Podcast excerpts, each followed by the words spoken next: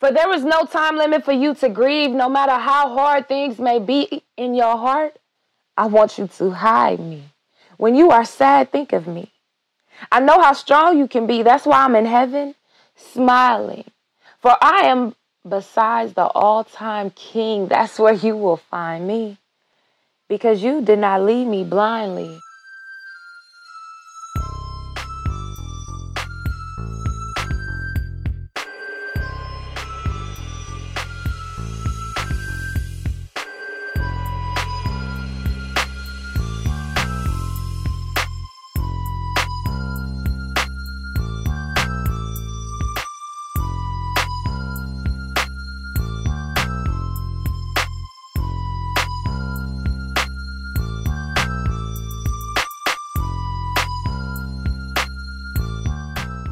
Welcome, welcome, everybody. Welcome. This is Sharon Smith, and this is Iambic Poetry Podcast.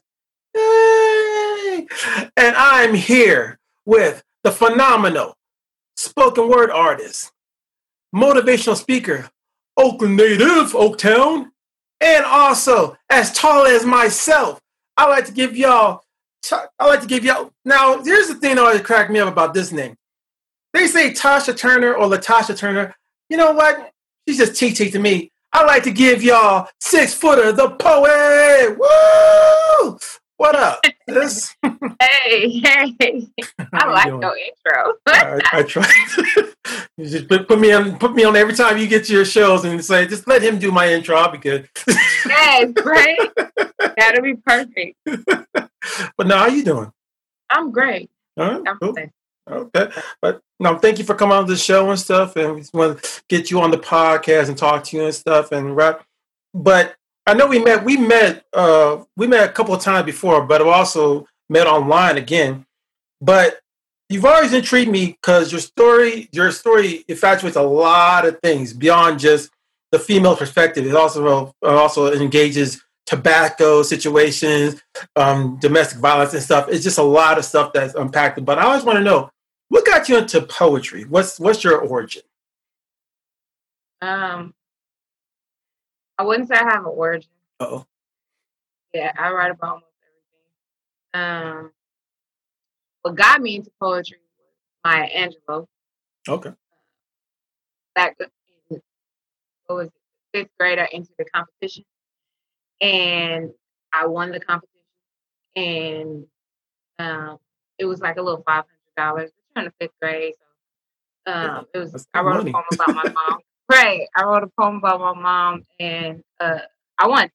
Oh, so nice. that's when I started writing. I just would write. I just wrote as a hobby. Like um, it was my escape from world. Uh, growing up in poverty and hard times and trying to figure out life as a kid, you know, you feel isolated and excluded from a lot of things. One, I was six feet tall, so I'm taller than everybody, but I wasn't always six feet. I didn't become six feet until I was what junior high school. Ah. But um, I was always every school picture. I'm the one in the back. I you ain't got to tell me where to go. I know. I would walk straight to the back and be standing out back there with all the guys. But I always was bigger than everybody else. I always felt excluded, um, isolated black sheep and everything. So writing was my, my way of dealing with the world. Okay. Okay. But so speaking of which, so you're an Oakland native. Are you still in Lo- Oakland? I live in Vallejo. Oh, okay. Okay. Oh, well, moving up. still in the Bay Area. but how? So tell me about the um, what made you move from Oakland to Vallejo? Is the Oakland life is it because of gentrification and stuff and everything, or just a little bit of both. Mm-hmm. Um, I needed to move. Um, then plus I have a son. Okay. So and then people looked at me like Vallejo's not but the school district that my son the system my son is in special needs. Okay. So the system in Oakland is totally messed up when it comes to special needs. Okay. So uh, it kind of makes it a lot easier for me dealing with my kid. Um, then plus I kind of like it out here. I'm excluded from everybody again. it's just kind of like once I cross that bridge, hey, it's the end of the day. but no doubt, I get that. So, so some of your poems, the poems that have been really that really have been popularized a lot. Um, one is your No to Tobacco poem.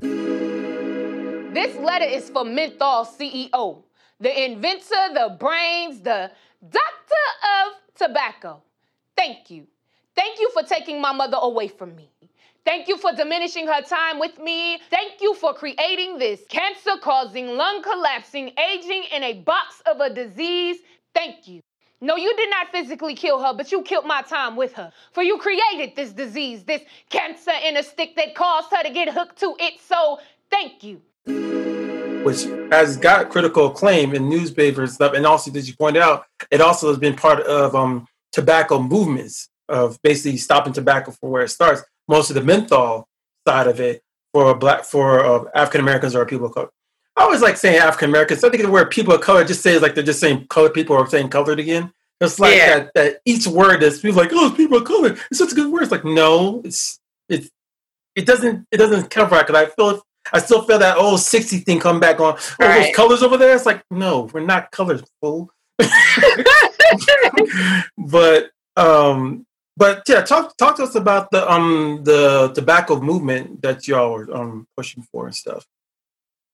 Well, at this point, it's called Endgame 2035, 2035, hoping that we will be done in, in the state of California with selling tobacco.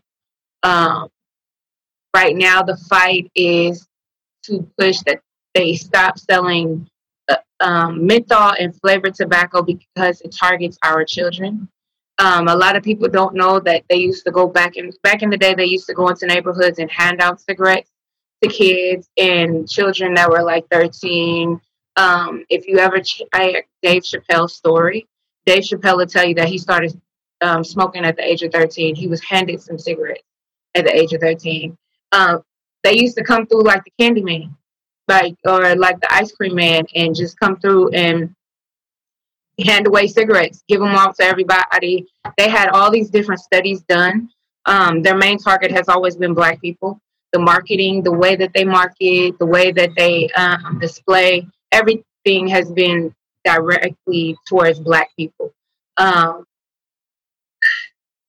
part of the system has been if you ever check the old stories and how they used to um, market it, it would always be a white woman and it would always be black men as main as their main characters for the commercials. And part of that reason, if you think about it, back in the day, a lot of women, you know, black women were straightening their hair, trying to be accepted. Right. So trying to be like a white woman, not saying black women wanted to be white, but saying that this was the way to fit in.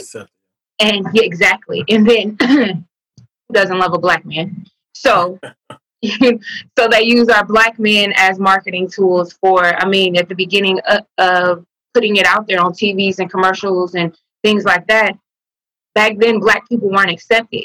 So if you think about it, when they put us out there, it's like, oh, I get to be on a billboard. Oh, I get to be in a commercial, and they're not knowing that, that the damage that is being done um, to the community um, handing it out to children was their main goal. If anyone looks it up, you can look in their papers. It's doctored up to say that they wanted children hooked at the age of 13 because at the, if they can get them hooked early, they'll have them for the rest of their life.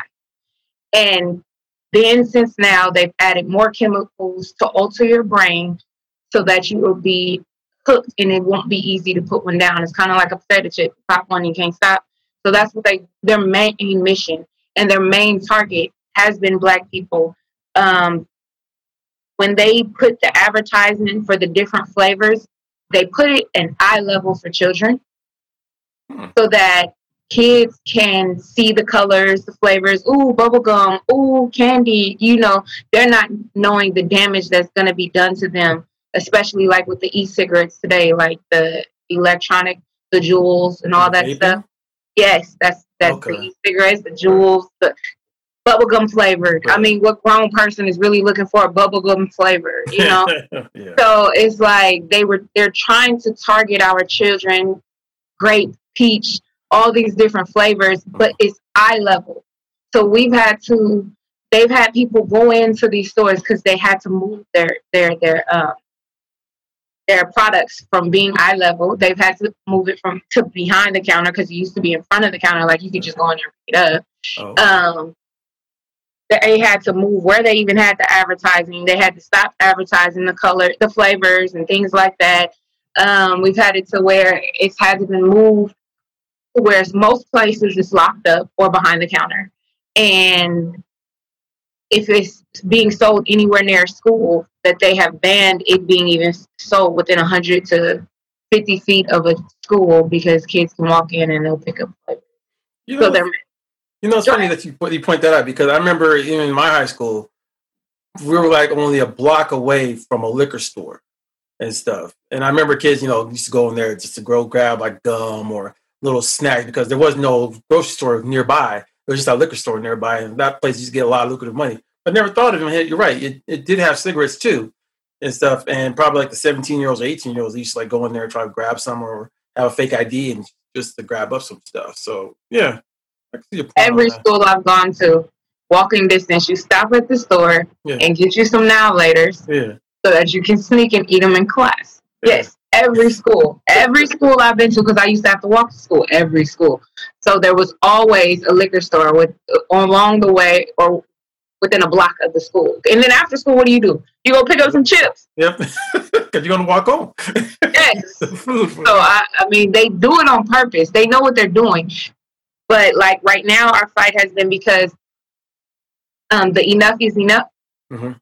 That one has a lot to do with the fact that they were trying to stop all the other flavors except menthol. They, Mhm. they were willing to cut off all the other flavors, but they wanted to make sure they kept menthol. Menthol is targeted towards black Black people. people, Majority of black definitely. people smoke Newport menthol. Yeah. So the fight has been because the other flavors are, are usually sold in the suburbs. Yeah. In those areas. Those and so they was like, okay, we'll cut those out, but we'll keep those. So now they're just like basically saying, okay, we'll save them, but we're gonna go ahead and let y'all kill yourselves off. Still need the Kools and stuff, yeah. If you check the further out, like you go into suburb areas, you ever notice that there's a less advertisement for cigarettes? A lot of people don't. You got to check that out. that. You're right. um, because we're so used to it. It's something that you see on a regular basis. It's not going to look no different to you. Right. But ever since I've been a part of this fight, I've noticed that if you go further out, the more you go to the suburb areas, go to Piedmont and Oakland.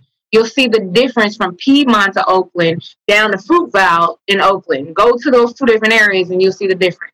You'll see the difference in the marketing in the stores. You'll see the difference in the marketing, um, basically in advertisements on billboards, uh, uh, park benches, all that. You'll see the difference. So it's, it's it's just like the point of is it really the demographic? They already know what their demographic is about, or they already know where they're going to campaign to because they already know this side won't, this side ain't going to have it, but this side doesn't have no choice. No, the thing is, is, that too. But the thing is, is that they want us Mhm. because okay, if you think about it, a black person, most people that smoke are usually saying to you they smoke because they stress. Right. They're usually saying that they're going through because they hard times in life or this, that, and the third. It's, it's stressful. You got to figure out how you're gonna pay. But then they end up like my mother. She passed away from smoking, so her money would go into cigarettes instead of the bills Right. her money started going into the cigarettes. So we would be behind on a bill, but we made sure she had her cigarettes. Mm. You get what I'm saying? So like I know of people today who will use their 10 $15 because the cigarettes and gone skyrocketed high, that they will spend their money on the cigarettes, but still be behind in bills. Mm. But it's like I'm stressed out, I can't pay my bill. Well then put the cigarette down. Right. They they they'll spend 50 60 dollars a month. That could have been their cell phone bill. You know, they they they don't have a problem with spending because it, it alters your brain to think that you need this as a coping mechanism. Even with the fact that that the taxes, you know, kept they kept on taxing cigarettes higher and higher and higher. You would think that that would have been a moment of, I'm going to quit this because there's no point in me keep on trying to buy something that they're going, the government's going to keep on taxing higher and higher because they're going to keep getting revenue out of it. Nope. Hmm. Once you're hooked, you're hooked. That is their main goal. You smoke a pack of cigarettes a day, you're hooked. You ain't putting that down. Mm. You your body um it's kind of like drugs. Right, right. What, uh, once you realize, once your body, body um, realizes that you're taking it, it, it needs it. It becomes a, a lifeline for you. Like, is I'll roll over and smoke a cigarette and then, whoo, 15 minute break. Whoo, okay, drive home. Whoo. It, Yeah. it just becomes everything. And it's like they end up doing it unconsciously because there's so many that they go through. And then, like, my mother had got to a point where she would smoke two to three packs a day. Mm. So it's like, and I know of people as of today who will go through two to three packs a day. See, the problem, I- see, the crazy thing about the cigarettes is we know it had an addicting factor, and we we kept telling people that this will give you, you know, beyond just lung cancer, the way it, you know, the way it alters the mind state. But then you look at that same situation, they knew it, but they didn't say much about it, or they got, or they always try to um, poo-poo it down. But when opioids came over and it started going into the rural areas, then they start seeing it as a crisis. But they're like, "Oh snap! It's a crisis. The opioids are taking this effect on people." But even they try to poo-poo that down, and that became a prescription. Whereas cigarettes just became a, a, a almost like a like like alcohol. It just became a side thing where it's like, "Oh yeah, you can buy that. You know, it's on you." But opioids, you have to be prescripted or given to you by your doctor. So it's always funny how they take those two things in perspective. Yeah. So, Oh, since you brought that up, oh, so the thing is, is that they've always known. Right. They've always known uh, tobacco. If you, uh, I, I encourage anyone that wants to know about this to just look up their paperwork. It's it's public information. They know that people with melanin in their skins will get more hooked than anyone else. They know that their target has always been black people because of poverty, and that's their way of keeping us down. Check the paperwork. Hmm. Also, they know that it will shut down on organs in our body because it, but they started advertising, telling people that you can s- smoke cigarettes and it'll get rid of your asthma. At one point, they were telling them it was okay to smoke while pregnant. They had um, remember that. commercials of women pregnant smoking cigarettes. They had advertisement of kids smoking cigarettes. Remember when I, I don't know if you know, but you should. There was bubblegum cigarettes. Yep. Yeah. We used to buy the bubblegum cigarettes to pretend like we were smoking. Nasty gum. It was nasty. Yes, but it was just to pretend like you were and you smoking. blew, you blew the put the pill on the Yes, out. and the puff, yes. And they their their whole goal has been to just alter our brains in so many different ways. But you wasn't going into no suburb area and catching no kids smoking no cigarette bubble gum. Hmm. About That is it's so much their marketing has been targeted towards black people from the beginning of when they started. A lot of stuff here, and then now we're about to go into how I feel about a lot of things. Okay, let me stop. Because what I'm what I'm saying is is that the system has always been targeted to keep a black person down because they know if we rise, it's over. Hmm. And if you continue to target us in different areas, because if they found a different way to deal with their problems, like going to go work out, Mhm. eating right, that will alter your brain as well. Hmm. Because people don't understand that if you just eat right, work out, drink your water, that type of stuff, you have uh, positive thoughts put in your brain on a regular daily basis, down to what is being played on the radio, gang, gang, shoot 'em up, bang, bang. And then you got them smoking cigarettes because they stressed out. Then they eating all of this greasy food. Their brain is being altered on a daily basis, and it's nothing be- being fed but nothing but negativity. Mhm. And a lot of people don't seem to understand that what you put in your body, in your brain, in your mind, all of that alters how you deal with a situation. Right. So they don't want us to start going to go get therapy. They don't want us to do all these different things that will help help us become better people. It's just at the end of the day, the goal is to keep black people down, and my fight is to bring us back up. So yes, I know there's a lot of people that have been coming for me because of the fight against menthol. there's been a lot of people coming for me, man. But they don't understand that it's, it's more damaging than what they realize. And I had a conversation with someone who tried to tell me something about why would y'all target black people and this, that, and the third. I said, okay, well, let me explain to you what I just went through with my mother. And then I'm breaking down everything. And at this time, when I'm explaining it to this person, my mother was still alive. Mm. But to watch my mother die slowly, knowing what the end of this entire situation is, you know that your parents are going to die. But it's like the fact of being able to watch it for like six years straight. of watching the whole decline of my mother's life and being the one that has to become her mother at this point. I'm like, you sitting there saying all of that because you want to satisfy yourself, but then your children have to watch this.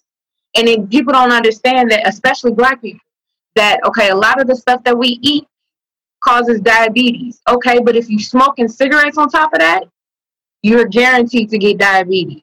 You're guaranteed to have heart failure. You're guaranteed to have lung failure. Like everything because it cuts off the oxygen to your blood cells. And once the oxygen is cut off to your blood cells, everything else starts to break down. It's not just lung cancer that kills us. People don't seem to understand that it causes all these different things, especially with this COVID crap. Right. You know, it's like, okay, your lungs are weak already. Now you go to a wrong area at the wrong time, you catch COVID. I mean, your body can barely fight off what you got going on right now. You need your lungs. Right. And if they paid attention to how COVID breaks down your body, or the stuff that they keep putting in us, like the, you know, bacon and everything else like that. It, it's just, we're doomed. I mean, come on. If you don't wake up, you're doomed. For truth, but still, a lot of that stuff is kind of been habit forming because unfortunately that was given as when we were the slave back in the slave back in the day stuff where our food was technically you know they give you know chitlins came from the pig intestines that stuff they didn't want to eat we just made it to it to make it look good for us, or stuff that they were discarding. They just we just took it and moved it over to make it palatable for us to eat. Unfortunately, being palatable, some people have used that as just like shepherd's pie. That was used to be the poverty, the poor man's thing. Until unfortunately, it now became a new, un, it became a, or even lobster. It became a thing where you get so much, but now it became a delicacy. Or this is what we eat. This is this is what I've been eating when I was 50 or 50 years old. It's like yeah, because you didn't they didn't give you anything else different. This is now yeah. yeah. So but but no, speaking of which, you you're you're right about the negativity, but you also build a positivity not only on black people, but also on um black women or or or black girls. Right? You point out about the your poem Baby Girl and stuff. Hold your head high and walk straight up. For you are blessed and this is not luck. Baby girl, I don't want you to confuse the two. I want you to use what God has instilled in you to guide you. I want you to know where you come from a land of kings and queens and all those beautiful things, ivory and gold. Our story has been sold, yet never told to little girls like you. I'm trying to basically um, instruct the, the the little girl to actually confront and rise up from where she's at. And I applaud you on that one because I have I have a daughter, uh, she's 14 and stuff right now and stuff. And I know even even her, she she may not get the brunt of the of the the struggle yet of being a black woman, but I think she's still well aware of some of the things she's got to deal with in her endeavors and stuff as she grows up. So it's always pleasing to hear the black woman side telling a little black woman or a black girl, "Hey, you got it. You just got to keep pushing." So. Art. it's hard. It is hard. But no, um, I did. I did want to. So I know a couple of um, motivational speakers, but you're one of the ones that has intrigued me because you you go over to UCFF, you know, the San, you know, University of San Francisco. You've gone to a lot of a lot of places and stuff. How is the motivational? Um, I I know some of them actually have changed from being poets to motivational speakers. Speak about that because I got a lot of people that tell me it's almost the same, but it's a, you're just taking your poems or your stories and now switching the gears and making it something where it can be palatable as you talk to people and, influence or motivate them. Well, um, it's a little bit of both. Okay. Uh, for me, my thing, because I even I I speak at schools, um, elementary, junior high, high school. I finally did my first elementary school nice. before COVID. I was like so excited. The little girls loved me. Oh my God, can you sign this? I was like, oh to have them little girls come to me and ask me that. I've had kids come to me and ask, can they use my poem in uh, uh, competitions and things like that? I'm like, what? so it's just, um, as far as switching over to motivation, it some things fall into your lap. It never was a goal. It poetry, the way that I do it right now, it never was a goal. It became a goal when doors just continued to open. And then I started to realize how far I could actually go in it and what writing can actually do for me um, and others. Uh, just telling my story touches others, and I did not know that. I mean, I fell in love with Maya Angelou and just writing about my story just to get it out because I didn't like telling people my secrets. Mm-hmm. So I would I would just write, and then um, now with the whole thing of like motivational speaking, people would literally come to me and be like, "I need you to lift them up. We're going to be doing this, and I need you to." And I'm like, "I got this," but I listen to motion, motivational speaking every day. It's the way I start off my day. Uh, um, I like, like I said, it's all about what you feed your brain because you, if you're going to take on these fights with this world, and at some most of the time it's lonely. it's just you got to find a way to constantly feed your brain that you can do this because sometimes you're going to wake up and you're going to feel like you can't do this. And to hear someone constantly in your ear, because Les Brown is one of my favorites, to constantly have someone telling you, get up, you got this. You're not going to let your your uh, your goals and your dreams are waiting on you, and it's just like you become unstoppable once you uh, confront all your fears and you confront all your problems, your trials, your tribulations, your pain, everything that you've dealt with, once you're able to look that in his face, you're able to talk to others about how they can get through there. In the process of me doing motivational speaking, I also be working on myself. Hmm. So not only am I talking to them, I'm talking to myself. So it's not that I feel like I'm up or above anyone else. What makes it so easy for me is I'm just telling them how I feel. How I, I, speak as if I'm speaking to myself. I, I try to encourage people the same way that I wish someone was there to encourage me. so it's it's just it's my way of trying to give back in some way. I just want to make an impact on this world and I don't want to leave here and not make an impact. You know what I mean? I want my stamp to be made. Um, my mom had a stamp. I'm not gonna lie, it's kind of it, my mom. She was the first black See's Candies manager oh. ever. And I'm like, okay, you was the first what? Okay, okay. I didn't find this out until she passed away. Oh. But it was just like it's amazing to even know that my mom even did that in the process of because that's how she even started smoking in the first place. Right. But she was the only black woman there, and um, one of the ladies asked her to one of the ladies that they she went out for a break and all she would always see and she told me that she would always see you know the white girls outside smoking cigarettes. And one day she was like can i have one? And then after that it was a wrap. And that's how she became a smoker.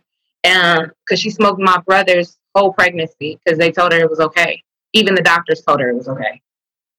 Um and then people say but people people even say stuff on the thing like they say it on the box that it could be damaging. When you start smoking, you don't really reading the stuff. There is so much they say about weed and people still doing it. It's so much they say about alcohol. We still turn up at parties. So it's like honestly, it's not. It's no. It's it's it's more against the people that were putting out the product because their main goal was not to tell us what was going on. Like you said earlier, when you were saying that they did not um, they did not want to talk about the damage that it does to your body until like the whole thing with the opioid and all that. Well, the epi- I want to say pandemic when when they took over, um, it's mainly like Orange County. You know, um, it's more in the suburbs than anything because black people didn't have their hands on it, or at least youth didn't, right?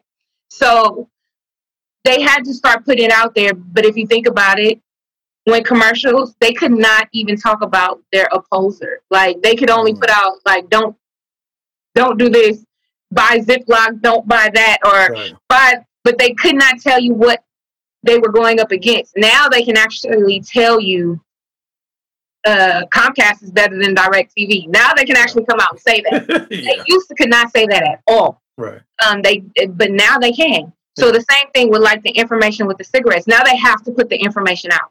They didn't used to have to put the information out. They could put the cigarettes out. They can sell to whoever they want to. They because my I used to go to the stores with a note. You can sell to whoever you want to. But now it's to the point where it's being pushed that you can't. People started getting smarter and started fighting. And that's why things are the way that they are right now. But before, No, no. People were doing what they wanted to because they could. And it was like, it was more of a social gathering. And now it's become a need for our community because of the chain. And I want to say chain of command because if my mom was smoking and then I'm raised in a house with her, at one point I, I did try to start smoking, mm-hmm. but your body is used to it. Your body is mm-hmm. used to it. So when you move out and you start doing your own thing, and then you just your body's still craving the smell and this, that, and the third. Secondhand. And, and then you just kind of start and I I know the damages, so that's what made me not really want to go into it. And it was like my brain was fighting over all of that. Mm. So it's like some people you grow up seeing it and smelling it on a regular basis. Your next door neighbor could have been a smoker, you could have been a smoker, they could have been, and then you're around it so much that you become a smoker. Or it just becomes a social thing where everybody else is smoking, so now you want to smoke because those are the people that you hang with. Hmm. It's funny how you say that because I remember I found out later on my mom was a smoker before I was born, and then my dad kind of kind of made her not smoke before I became before I became born and stuff. And she didn't smoke for about 13, 14 years. But then she when she got when she got back in college and was going for a bachelor's degree, she got more stressed out and had to smoke. But then it also got, became worse because a boyfriend she met was a smoker too. And I kind of looked at her with ill will going, why are you with this dude? And why are you smoking? And it took like four years before she actually like stopped. But it was just the fact of her going back with it wasn't it wasn't like even a wasn't even like she was um holding back. It was just like she didn't do it for so long until someone else did it and then she jumped into it. And I was like, wow, that's that it doesn't it doesn't take much to put you back to where where you were before. It triggers something. Yeah. It's not nothing personal. Like I'm not mad at my mom like, at all. At one point, I was when I was younger, mm-hmm. but not understanding life. Once I be able, became able to un- understand life and becoming a mother of my own, mm-hmm. um, I understand. I have a, a, better understanding of what was going on with my mom. Mm-hmm. Um, and then she's a single mother of kids. So, so it's like um, the whole thing of it just triggers. It's kind of like you know how you can walk into a certain area or a certain time of your life or a certain smell. It will trigger something else and it'll take you back there. It's not on purpose. It just your body does it, and then to someone else they like, why would you do that? And why? And you know what this will do to you and all this, and then they're like, they can't explain it. No, like- it's, yeah, it's good. It's like it just makes things a little bit easier. So it's probably because you know she's melting, and she was just like, you know, when you're oh, dating a drinker, it's easy to drink, even though you're not a drinker. If right. you're not a, a weed smoker and you date someone who smokes weed, you're around it 24 7. It becomes one day, it could be 10 years later, you just be like, let me hit that. You know, it, just, it, it ends up happening because you're around it so much. And people don't want to admit, and I have had this fight with so many people, you can become a product of your environment. Mm so many people think that you can't it's it's it's this it's that no you're around it so much why do you think there's so many baby mamas you're a product of your environment it's it, it, it's a norm i mean I, I part of the reason why i do the motivational speaking to youth and our um, young girls growing up in dp Oakland, um, i honestly did not know i thought people with money money live on tv shows only Okay? okay? I did not know if you just drove your butt across the water and these people have millions of dollars and things like that. I didn't know it was in that close range of me. I thought you had to be like Michael Jackson or something. Right. Like they don't they don't educate you on the fact of how you could actually become this person too. They educate you on you, you got to write in cursive. Well, they don't do that no more. But you had to write cursive and one two threes and all this other stuff that I don't even remember no more. But it's like they don't build you up to let you know that you can actually become somebody. Right. They want you to build up to the point where you work for somebody. And so it's it's not fair. So like I try to ex- explain to these youth that you can be whatever you want. If you want that money, go get it. If you want to do this, go do it. Don't let no one stop you because at the end of the day, people are going to continue. If it wasn't you, someone else is going to do it somebody gonna do what it is that you want to do. So you, we get so caught up in the oh, I just got to be a doctor, oh, I gotta be a police officer and I gotta be this. And these people across the water, and they're the ones making making the machines that they that they use in it in these hospitals. They ain't working for nobody. Mm-hmm. So I don't know nothing. You know, you, you become a product of your environment. It wasn't until I became an adult where I understood that you could be anything that you wanted to be. Or you can do whatever you wanted to do. And it's people with money is right next door and you don't even know it. Not even. And it's like you can't have it, but I don't know. A lot of a lot of people be like, well, why would you think like that? Because I'm being honest. If it's not around you as a a youth, you really don't understand it. Or even the same way racism is taught. Racism is taught to a child, and they thinking that they can do all of these other things, and they want to go try this, and they want to go do this, and they want to uh, cut out cuss out this person because that's what they were taught. If you're not taught it, how you gonna think you're gonna be able to become it? You gotta go find it. And it ain't until you do your own research that you find out the facts about anything. Well, that's the another thing because I'm I've noticed the facts that people people have now gotten this sense of if I don't see it, then it's not something I can be. You know, president was never saw never something a black person thought they could be. Uh, you know, we can see judges or whatever. Even astronaut was not something they thought they could be. But it's even more funnier. The fact is, there has been people that have been these things. Unfortunately, they're just not in the history books, and we're not looking around for them because we're not. There's not. It's not on our eyesight. I mean, there's been a female black astronaut. There's been a black president. There's been there's been so many other things, but people. I mean, we really need to take our check our history on some of the stuff that has been put in. I mean, a black person wanted to be penicillin, penicillin, penicillin. I mean, it's we've done so much meta, um, so much stuff in the venture side of it but unfortunately, it's not put in the history book saying that, hey, you know, it was a black person that made that. Or, you know, beyond just the whole, whole thing of music and stuff, we've done also inventions. And even the first black person who actually, with the first person who actually had a website was a black person. And no one, no one puts that out. So it's always the funny thing how what they, what they um, project on your information, but what you need to do is know that everything that's being being informed to you is basically being misinformed because you got to go look for yourself. They're not going to tell you, "Hey, you you can be anything you want." Because even a black woman, isn't wasn't it a black woman that created the GPS? Yes, she's the one that actually created the actual full GPS system. So, but what kind of voice are we listening to when we're driving? true, that is true. It's, it's it's a funny thing how that is spoken out. And even uh, I was going to point that out is when you're when you're point about dating and stuff. I did hear I did hear your um your the episode which you were on on the sexy side of size the sexy side of size. I did hear that. I was gonna I was gonna talk to you about that. I was gonna be brief about it. I was gonna be very brief. But that was interesting. I was like, "Oh snap! This is something I, I didn't know." I was looking because you said look around for you, and I was like, "All right, cool." I didn't even know you posted it like that. Whoa!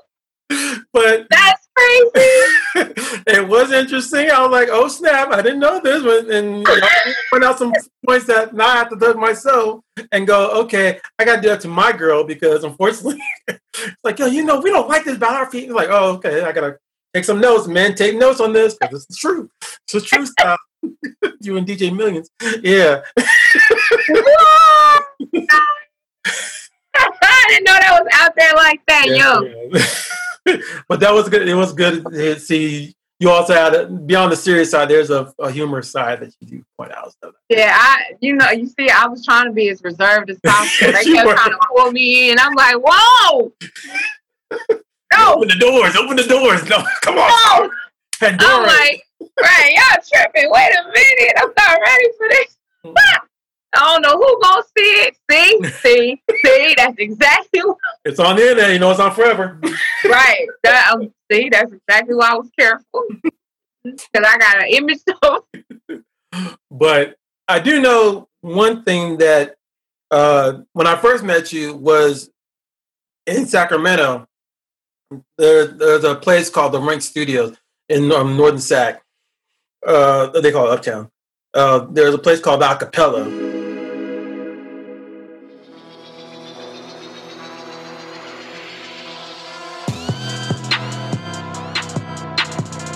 Start clapping right now. Start clapping right now. Start clapping right now for Six Footer the Poet, Oakland, California.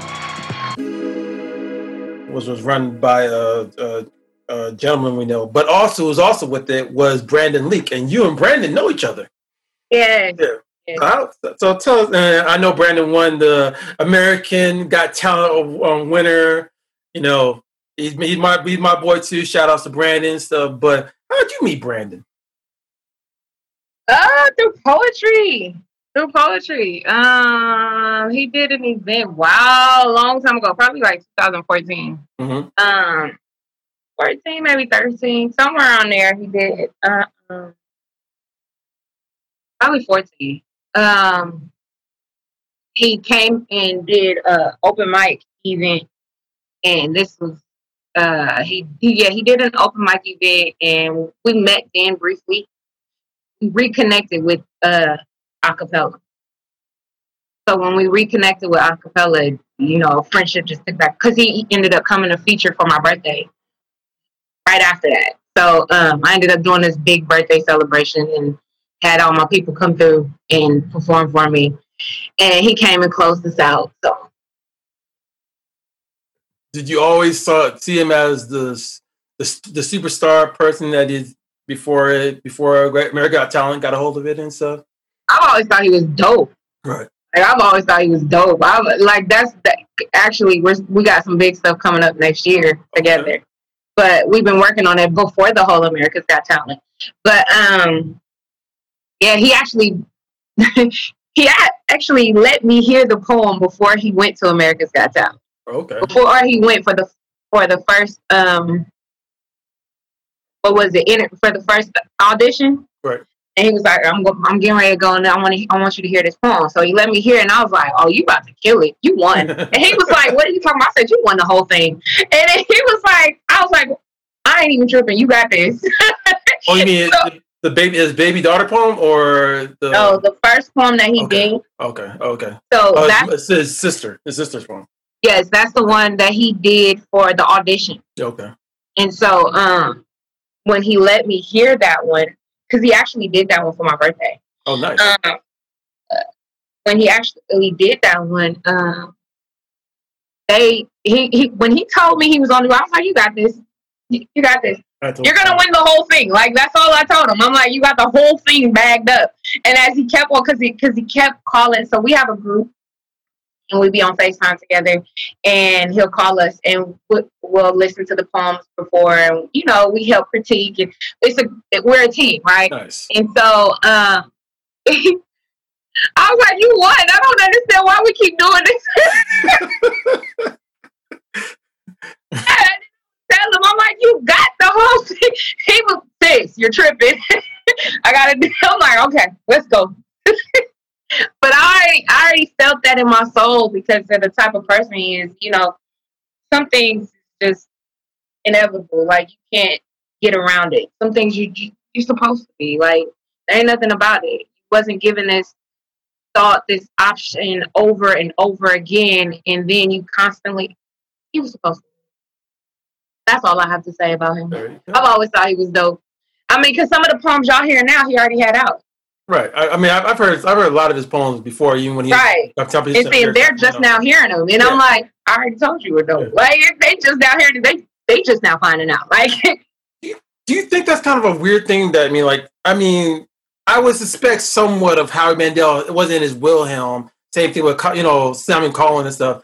They just they think poetry. They just kind of look at the whole Shakespeare or wherever the heck they gone to. They don't think of anything that happened in the '90s or anything. They just think that that was rap or some nonsense. But you know, all the stuff that's been happening in spoken word, Def Poetry, jam, and everything else that, that's been going on, they just look at it. That's a black thing until it comes out and it's like, wait a minute, what do you mean? There's there are people that do this? Yes, there's people that do spoken. and get paid to do it. And get That's paid, the thing. yeah. A lot of people don't think. It, when I tell people I'm a poet, okay, so what is your job? Yeah, like, there's a. is this my job? Yeah. They don't understand that. Like, I just ran into someone else. "Oh, I see you doing your thing. So what? no, she said, I see you doing your little thing. I'm like, Hmm. So she was like, so uh, so what? How'd you get into that? And I'm telling her a little bit of it, and then she was like, so what is your job? Like, you don't have a job. I, I, you don't understand how much I be. This is for everybody. Don't tell an artist. Do you have a job? or you don't have uh y'all have no idea what goes into becoming an artist, creating work, memorizing work, keeping our minds clear because it is so hard. Some people can just go to a job, they know what they're going to do, type up this, type up that, and then they go home. So they really don't have to be mentally sane, okay? We have to be mentally sane to go out and deal with people on a regular basis that want to be in our face and ask us 50 million questions and we can care less about sometimes. You know, people are just, oh, you know, they just, so is this your job? Like, it's not fair. You know, those are the questions that we can care less about. Or is this your job? So it's a lot because just like everyone else, we got to go home and deal with life and I have two kids. So we have to go home and deal with life and still find a way to keep our bodies together, our minds together, our spirits together, write, memorize, and still put this stuff out and still be our own administrative assistant. And it's not easy. So it's just like, it's kind of like a slap in the face every time somebody say, is this your job? Yeah. Yeah, I feel, yeah. You don't have a job. I feel hundred percent. It's like you should have a you should have a daily job while somebody else is doing your artistry. Like, eh, whatever. it's, just, it's just, it's just, it's offensive. That's all. It is offensive. I, I think, um, unfortunately, people sometimes people just kind of look at you and say it just so they want to get a rise out of you, and that's the end. The funnier part is like, wait a minute, you're doing that intentionally, aren't you? And yeah. you can't call them out. I wish I can call them out. Just go, you know, you shouldn't say anything because is this your job? right. Is this your job to get it on my nerves? Right. Seriously. but yes, your job is a poet or spoken word art. But, okay, so that's one thing that's why it bug me is, is the difference of it. The spoken word artist and the poet. And I've always laughed at that because it's like, okay, so when I hear people, I always, I always hear people say, I'm a spoken word artist. And I think they say that so they don't get themselves pigeonholed and they can do like singing or whatever and other things and stuff instead of just being pointed out as I'm a poet and I only do poems. I can do stories and still be a spoken word artist. I can do I can sing and still be a spoken word artist because that's all it's basically a brand it's just a, a vague word. It goes with right. everything, it's just basically speaking. Whereas I'm a poet, I'm only doing poetry and poems or prose or whatever. It's not a it's not a, a term that's you know been placed stuff on. What's that? No, I'm listening. I was about to tell you. Go ahead. Go ahead. Okay, so like poets, mm-hmm.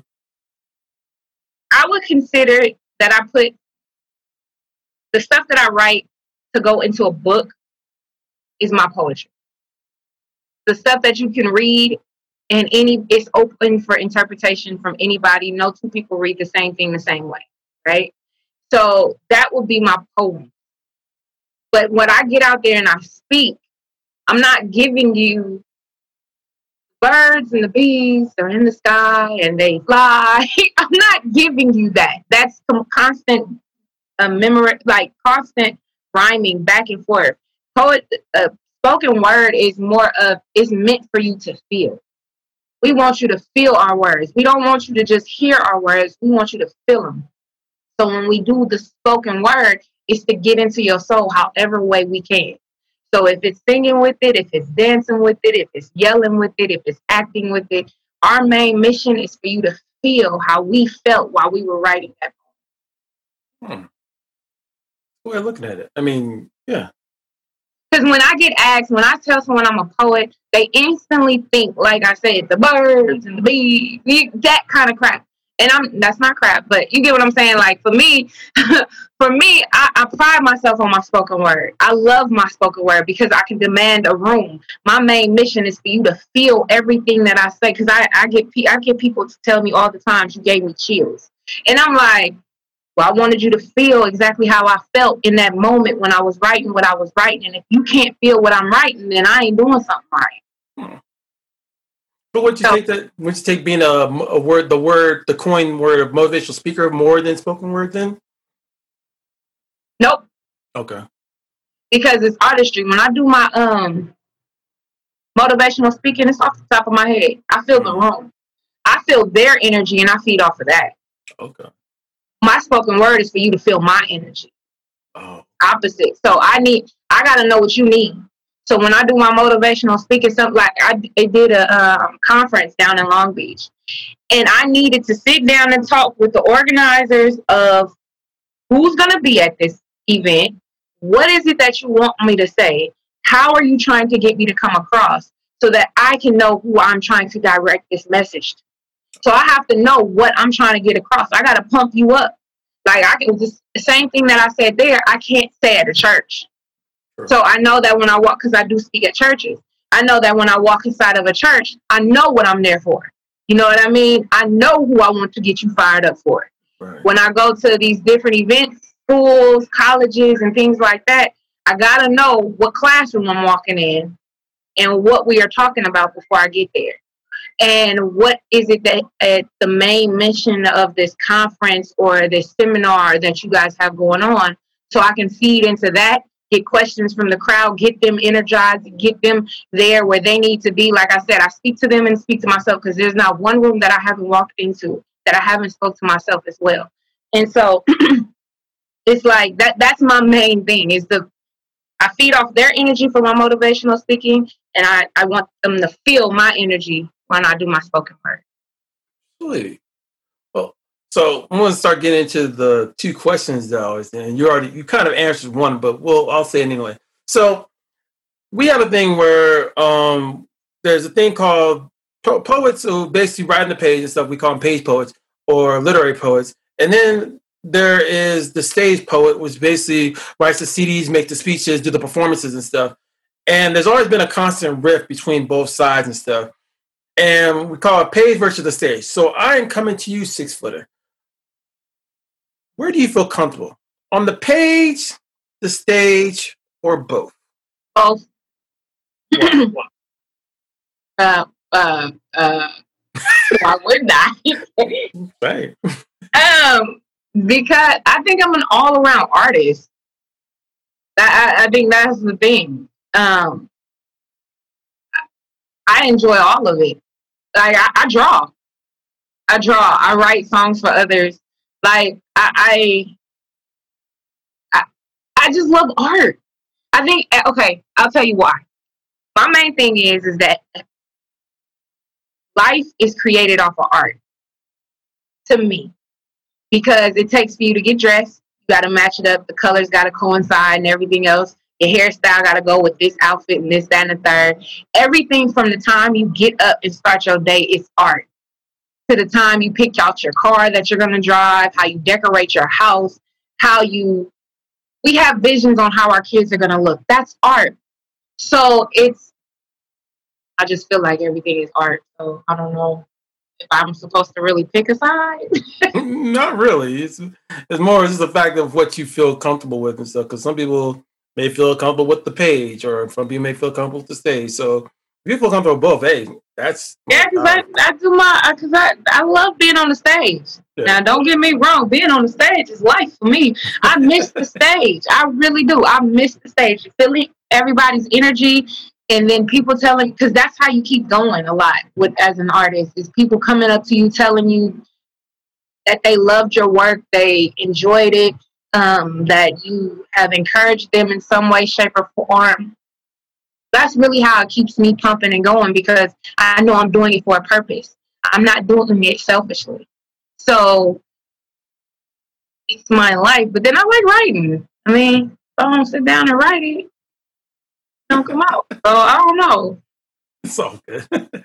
but so the next one, I was I, I didn't know if you were a hip hop head or anything. I mean, being from Oakland, you know, hieroglyphics, Dale, and all them stuff. I was thinking, or even Too Short and and even a lot of Mac Mall, a lot of the guys and stuff. And even you in Vallejo, you probably messing with you know E40, Mac Mall, the whole clique, and everybody else out there. I want to know, being Bay Area, Barrier certified, who are your top five rappers? Because I'm not gonna lie, I had all nothing but Bay Area artists growing up. Like E40 is always gonna be number one. Period point blank. That is my favorite rapper, hands down. I mean, I'm, I'm from the Bay. He's the ambassador. How could you not love the ambassador? but I love me some E40. Uh, then also, Um, but see, as I've gotten older, my artist has changed to like Wale, J. Cole, um, uh, some of Jay Z. I'm not a big, know, but it's like Wale. That's a constant play. J. Cole is a constant play. E40 is a constant play. I'm, you know, I like old school too short, but what he stands for and who I stand for as of today, I can't do too much of too short from back in the day. That's not who I am as of today. So I can't sit there and say that it's still too short. That's why I'm saying like a lot of the artists that I grew up on, um,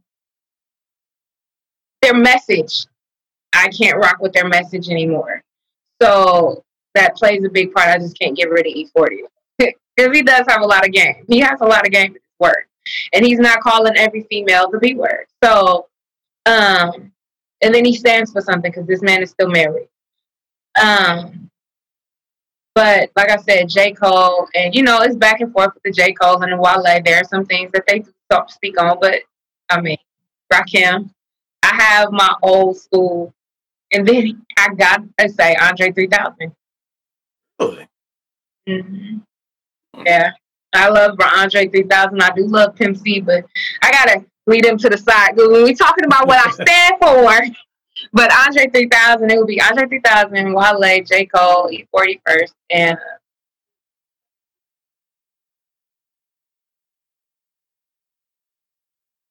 is that swear coming? Other people I may listen to, but those oh, are my top ones, you know. All right, all right. I'm from the Bay, so I'm gonna say something like Rappin' 4-Tay. I was, I was gonna say, know, that's what I, I that's what I listen to by myself, by myself with the earbuds on. I can't blast that on my stereo and stuff in front of the kids.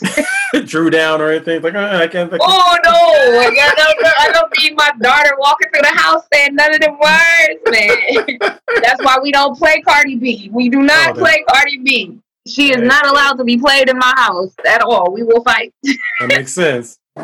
There you go. none of that. None of that. And then her message to get she trying to get across has nothing to do what I stand for. Nope. So um I can't. I can't. There's you've seen sexy side things. I'm sitting there like, hmm. what did I sign up for? like I said, you're, you're daughter go see you were very discreet. I mean, they were going elaborate, but you're very discreet what you were going for, and you just have to. I, I didn't. I didn't look at it any profiles or anything. I just like, okay, cool. And then DJ Million doing his thing, like, oh, okay. those, those two women, they're basically like, mm, this is what we like. Mm, mm, mm. What Yeah, like, girls? Like, mm, I'm, I'm, I'm like, Yeah, this. I let them have that. I was like, I don't know why y'all pick me. I don't even know why y'all pick me because I am so reserved. When it comes to talking about certain things, that's just my husband. When I get married, that's he's the only person that's supposed go. to hear about that type of thing. No, no. but, but no doubt, we're getting close to the end and stuff. And I just wanted to give you the, the floor so you can tell everybody where they can find you on your social media and also on your website. So if you, let, let them know. Okay, on social media, on IG, I am under Six Footer the Poet, S I X F O O T A H underscore the poet. Um, on Facebook, I am under Tasha Six Footer the Poet. Um, on the internet, I am on Six Footer the Poet.com. Um, on Twitter, I am Six Footer the Poet. Everything is Six Footer the Poet, but it is spelled out S I X F O O T A H, the poet. So if you're looking for me, you can just put in Six Footer. And yes, folks, she is six feet. Even. We did, we did, we did, we did prior time. I am six foot one, two right now. I'm six two, but yeah, wait, she is six foot. Still And my mom, she was six two. oh, nice. My Yeah, bro- the worst thing about it is my brother's six five, so it was always funny when my my mom was always say he's gonna be taller than me. I was like, no, he isn't. And then he got tall, and I was, like, I'm still gonna beat you behind. I don't care what you say. you be tall as that. That's so funny. That is so funny. Yeah, no, my mom, she was six two. My uncle was like seven two. Then I had another uncle that was six eight. Another uncle that's like six six. My brothers are all six something except for two, and they hate it. dang, they became the runt. So like, oh, how did they become the runt? Yeah, one of them is like five nine. Ooh, Yeah, that's a stinger, and then Yeah. the other one is like five eleven. So oh, he got slapped in the face. yeah, yeah. So the, the younger one is tallest, the older one is the tallest. They're all huge, and I come from a huge family. there you go. My kids are huge. there you go. Well, thank you, Six Footer, for blessing my show and having this conversation with me. I mean, it was it was it was, well it was well worth talking about you, your journey, and you're still going on progression, and even about you knowing Brandon and stuff. And and just uh, I just see the cycle. I mean, I already talked to Jose, the Vita Poetic, and we already I already talked to him, and I already see the progression that everyone even even even though they even though Brandon's been his own thing, who he has in his camp, that's also a big thing too. So I, True, I, true. I, that man is amazing. He's he's dope. I, I don't try to take nothing from him. I've always said that. And I, I when I posted him on my social media, I, I was like, because I was so excited. I was like, my gift came because I love his poetry. Yeah. I was so excited. I kind of worded it wrong because the man is all married. I shouldn't have said my gift. I, I didn't mean to say it like Oh, that. know you know that. you know what I mean? I was just like, my gift, because because I think he's so dope. And this Right. is what my my birthday was January sixth. Okay. So this was before we had all of this Yeah. stuff going on, and I was before or he auditioned. So it's just like I've always looked at him as a dope artist. The way he delivers his poetry, the way he commands a stage. I was, I mean, when we got done with acapella, I was sitting there like, what dang, all right." I see you now. Like he just, he just, leveled up like crazy because Woo! Yes, and I have his CD because that poem about God. Oh my Mhm. goodness, yes, Lord. I, I, did, I did remember seeing you when you were when when he was um taking video of the when he was showing off the um his his um the video with um they actually pro, pro broadcasting the one about his dead sister and I saw and I saw you in the room with them and stuff and y'all just sitting there looking and then when he got the bell you're like Lord and the whole crowd And was- that's, uh, can I tell you something? He told me. I think I had came down and I had came to his house. We had dinner or something prior to all of this. He told me then that he got the golden buzzer, right? okay But I forgot. I completely forgot. I don't know what it was. I was like, at the end of the night, after everybody had left, I was like, wait, you told me you got to go. I don't understand why I just went bananas. Because when he got the golden buzzer, I jumped up because I hadn't. I was recording on Yeah, both of my uh, websites, Yeah. and I was just sitting there recording. And when they said that, I was like, yeah, I lost it. And then later on that night, because I was just, why you didn't tell me? Why you I had thought about it. Yeah, he told me. I was just so excited to actually see it that I lost it. Like I, you know, that's my boy. I think if anybody deserved it, it was him. You know what I'm saying? Like I like being connected to people who are making changes in this world. And he got people looking at poetry and and and, and spoken word a whole different way. We had Def Poetry Jam. We had all of these different things, poetry slams, mm-hmm. but we don't get the recognition that's deserved. Mm-hmm. And there are people saying that that's not art, but you don't understand what it takes, like I've said before, to create this just because it's not over a beat. We do a whole poem within three to four minutes and without no pause and without no repetitive parts like you have with the chorus and the mm-hmm. bridge and things like that. We do a whole three or four minutes of something that we had to memorize off the top of our head with no beat playing in the background and deliver it to you and, and try to demand your attention the entire time that we're saying it because we have no beat, because we have no repetitive hook. We just basically are delivering you our heart and our soul. So honestly, that is artwork. And if you're able to sit there and watch the whole thing and then tell me it's not art, I know it's art because you sat there and watched the whole thing. I think we can end it off with that. That's dope. Thank you six foot.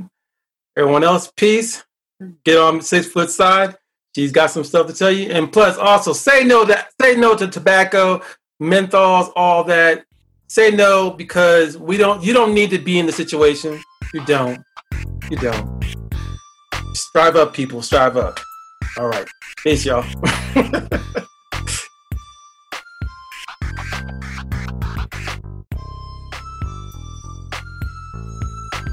For more information, please go to linktr dot ee slash iambic zine. I A M B I C Z I N E. Thank you.